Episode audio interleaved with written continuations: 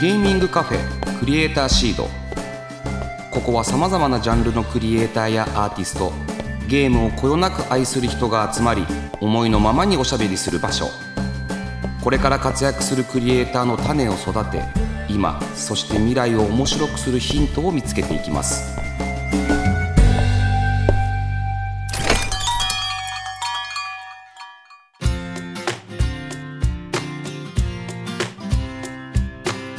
いらっしゃいませ。ゲーミングカフェクリエイターシードオーナーの坂本和則です。この番組はまったりコーヒーを飲みながらゆるーくトークしていきます。ぜひお聞きのあなたも一緒にお茶を飲みながらリラックスして聞いてくださいね。いよいよ3月。あっという間でしたよ。今年が始まってあっという間に2ヶ月経ったんですけどまさにあっという間でした。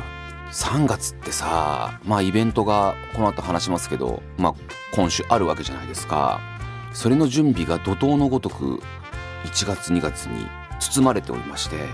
きっと覚えてないことのが多いですね。うん。あでもねあとねポーションパーミットっていうゲームう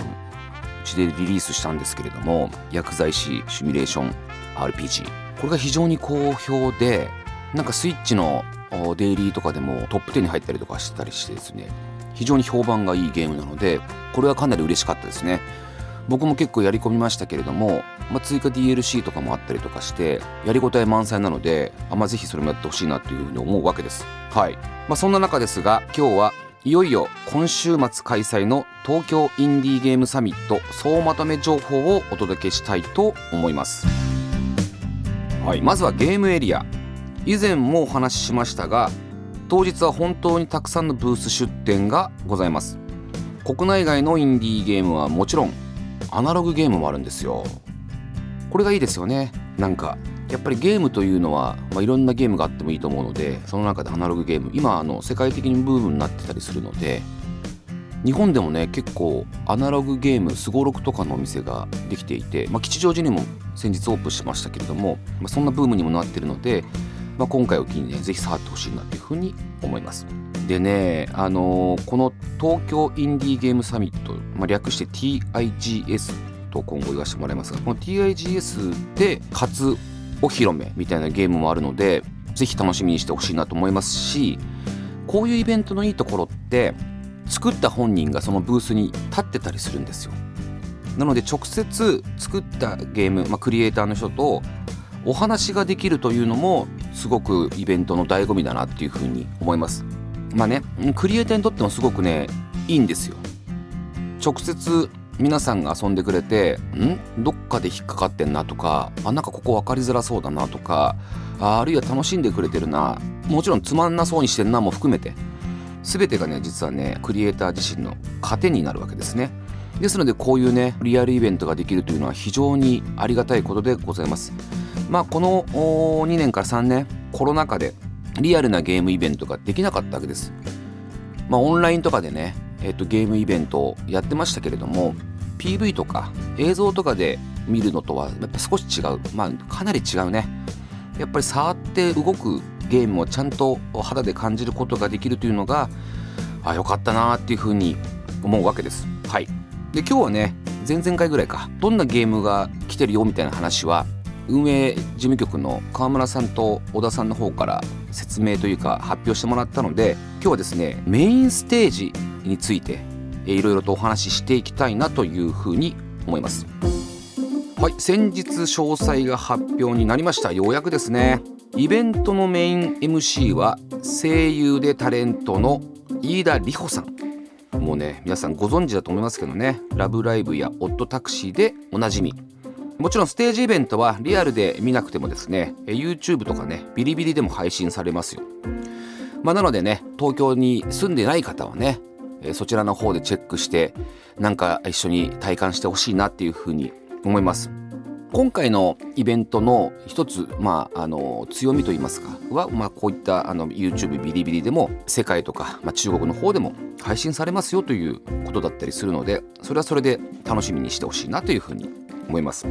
あのね吉祥寺の武蔵野公会堂はねそもそもそういうステージエリアがあるんですよ、まあ、ホールみたいなものがあって少しね上にせり上がっていくといいますかだんだんに上がっていくようなあのピアノの発表会というかオーケストラの発表をするような場所の小さいバージョンだと思ってイメージしてください。なんかね映画祭とかもやってたりするんで、まあ、来たことあるかもしれないんですけどその辺も含めて楽しみにしてください。まあ椅子もあるのでね2階3階でねゲームやって疲れたっていう人はね、まあ、別にそこに座って休憩してもいいんじゃないですか。もう休憩がてら見るっていうのもありだと思いますよ。はい。じゃあ早速プログラムの方を発表していきたいと思います。プログラム1ゲーマーズトークセッション。はい。このプログラム1ではゲストに電波組の古川みりんさん。いやこの方ねかなりインディーゲームが好きだという情報が入ってますよ。はい。なのでゲームの話とかかなり盛り上がって話せるんじゃないかなというふうに思ってます。まあ僕自身もちろん初めてお会いするのでそれはそれで非常に楽しみです。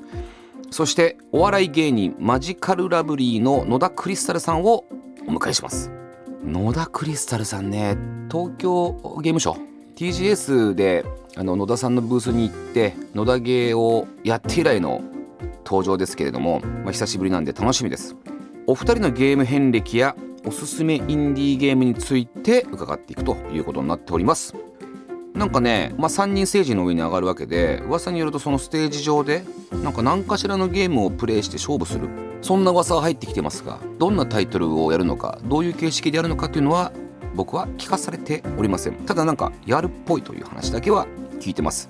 野田栗さんは盛り上げてくれるんだろうな。だってもともとさ野田栗さんってあれだよね。結構高円寺とかね高円寺芸人の一人でもあるのでいやそうだ。野田栗さんって吉祥寺のシェイキーズでね一人でピザ食べてたりするみたいですよ。でシェイキーズ今日行ったんだみたいなことをね「オールナイトニッポン」で話したりもしてるんで結構吉祥寺来てると思うんですよね。だからきっと今回も一人で来て喋った後すぐどっか遊びに行くんだろうなっていうふうに思ってます。そしてプログラム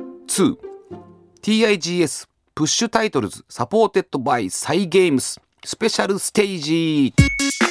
はい。今回東京インディーゲームサミットに出展されたタイトルのうち今後が楽しみな6タイトルを TIGS プッシュタイトルズとして運営事務局がセレクトしてるということです。へえだって70ぐらいゲームが出る中でそのうち6個のタイトルを選んで TIGS プッシュとしてそれをサイゲームスがサポートしてくれるそんなステージが用意されるってことですね。いやねサイゲームスさんってあのいろいろなインディーイベントとかに本当おスポンサーしてくれるんですよ。まあねあの会社自体といいますかはもう当然ねすごい売り上げウマ娘とかでもそのとんでもない売り上げを立ててるのにインディーゲームのクリエイターをサポートするというねなんかそういう気持ちを忘れずにいるそんな企業さんで僕結構いい会社だなと思うんですよね。スポーツもサッカーとかが好きなのかな？渡辺社長結構サッカーが好きでサガントスっていうね佐賀のサッカーチームやってたりとか。一時期ユベントスもサポートしましたけどね。全然違うだろ規模がっていうね。ユベントスをサポートしてるサイ・ゲームスさんが東京インディーゲームサミットをねサポートしてくれるというのがありがたい。でえちゃんとシンプルにそのインディーゲーム6タイトルをプッシュして応援してくれるというね。すごいありがたいなっていうふうに思ってます。でそのステージでもですね、えさらにスペシャルゲストをお迎えして実際にそのゲームを実況プレイしていただきますということですよ。そのスペシャルゲストですが世界的大人気 VTuber 日産寺 EN 所属闇野修さんをゲストに迎えて実際にそのゲームを実況プレイしていただきます。楽しみです。はい。でまあそのステージでは日本のゲームタイトルだけじゃなくてねあの海外のゲームもピックアップされてるということで、まあ、今回のイベントのいいとこでもあるんですけど日本のゲームクリエイターゲームタイトルだけじゃなくて世界各国のインディーゲームクリエイターが作る優秀なゲームは全てピックアップしていこう。そういう魂でやっておりますのでその中でこのプッシュタイトルに選ばれたタイトルはえみんな楽しんでもらって世界のクリエイターの凄さっていうのもねあの味わってほしいなっていうふうに思うわけです。はいプログラム3第1回ギャースタジオインディーゲームコンテスト支援作品大発表うわ。エンドスペシャルトークセッションってことでね。の何のスペシャルトークなんだろうか。うん。まあねいよいよね支援作品を大発表するわけですよね。これ果たしてプラチナ賞は誰の手に？まあね、えー、ざっとコンテストを振り返ってみましょうか。はい。あのー、バンダイナムコスタジオにありますギャースタジオですね。あインディーゲームクリエイターをまあもともとはですね、えー、バンダイナムコスタジオの若手のクリエイターの修行の場として作ったギャースタジオをですねギャースタジオだけで閉じることなく全世界のクリエイターに向けようということで発足されたギャースタジオインディーゲームコンテストでございます。なんとね最優秀プラチナ賞には3000万円の支援金が渡されるということでね。で他7作品にも各1000万円ずつの支援が発表されてます。とんでもないよ。いや僕ねあの毎回これ聞いて思うんですけどバンダイナムコスタジオが本当にですねそんなにクリエイターをぐっと縛り付けることなくただ本当に好きなようにゲームを作ってください。生活費とかねあるいはよりいいものを作りたいっていう時にどんどんそのお金を使ってほしいんだっていう何ていうの？石川五右衛門みたいなプロジェクト？これ。これは俺ほんとすごいなっていうふうに思うんですよ。でねこれ発表されたの確か11月なんだけどこれ決めるまでに1ヶ月2ヶ月かかってないと思うんですよね。あっという間にスタートしてで Steam とかで発表されちゃってるものとかはここには入らないのでまさにまだどこにも発表されてないゲームあるいはコンテストの発表があってから作るゲームこれだけをね審査対象にしてるのでどんなゲームそもそも3ヶ月ぐらいであんの？たまたま発表しなかったゲームってあるの？っていうねそういうドキドキの中スタートしたわけです。しかもこのコンテストは、まあ、PV とか企画書だけではねダメなわけですよ。ちゃんとビルドがあってゲームがプレイできるような状態にしてくださいっていうちょっとですね敷居が上がるんですよコンテストでも。その結果なんと209作品が応募されました。どれもこれも高かったなレベルが。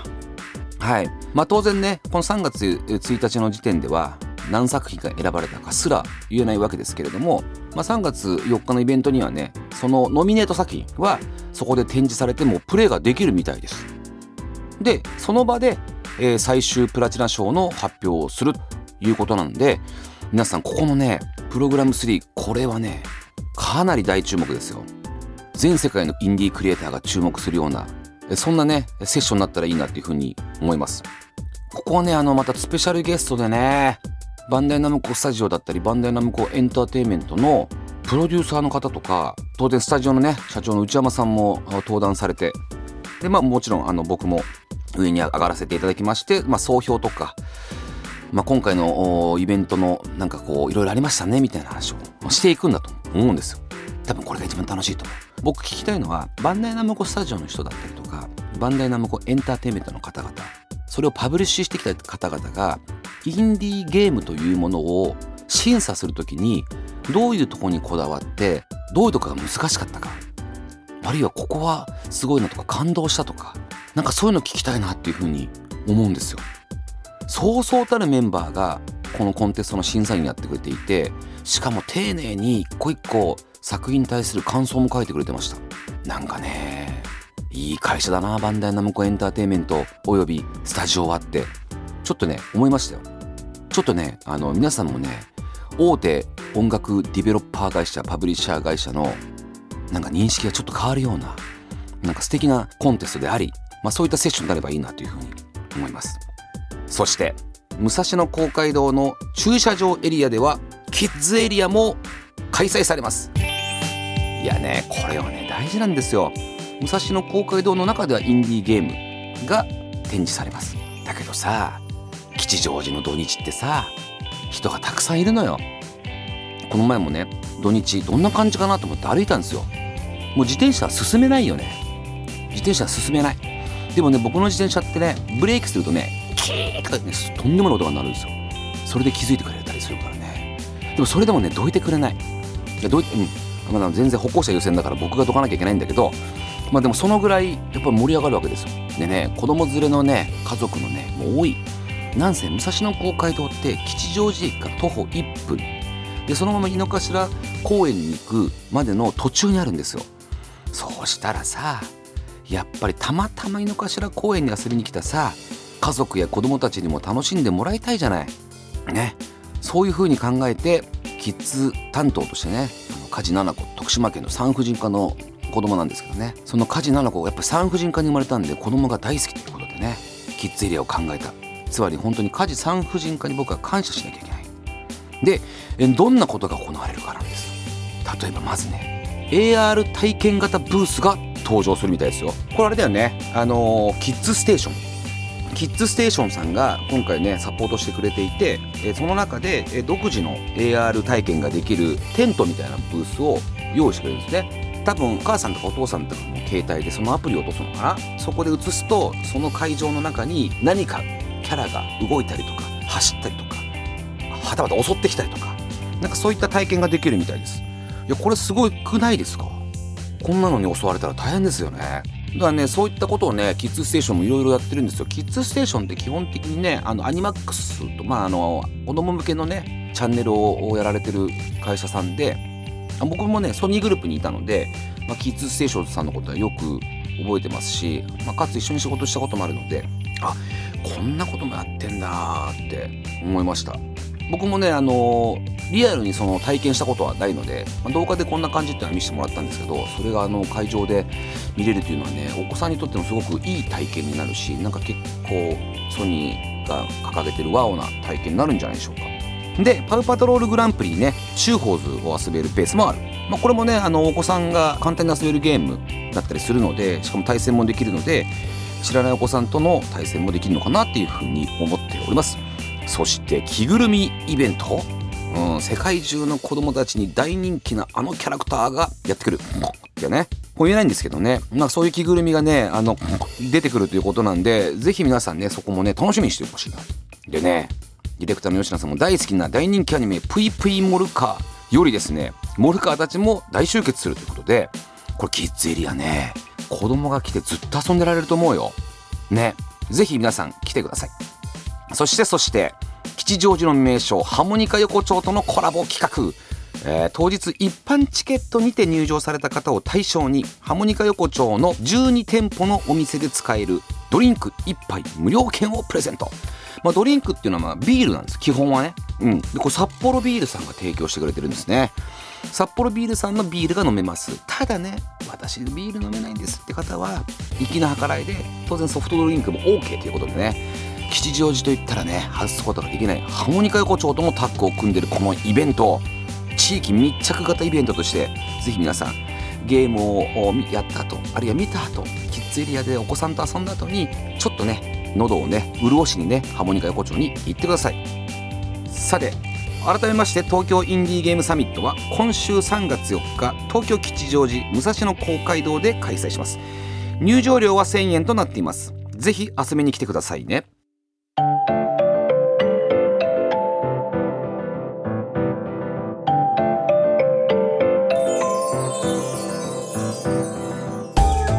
本和則がお届けしてきましたゲーミングカフェクリエイターシートそろそろお別れのお時間です、まあ、今週はね東京インディーゲームサミットの全容をね、えー、とお話しさせていただきました。まあとはいえねもういよいよ今週ですよ。今週。今週土曜日ね。ぜひ皆さん一緒に楽しみましょうよ。はい。えー、引き続き番組の感想や私への質問メッセージを募集しています。Twitter から「ハッシュタグクリエイターシード」をつけるか。番組メッセージフォームよりお寄せください。でさて次ですよ。3月8日の配信はゴスペラーズの酒井裕二さんをお迎えします。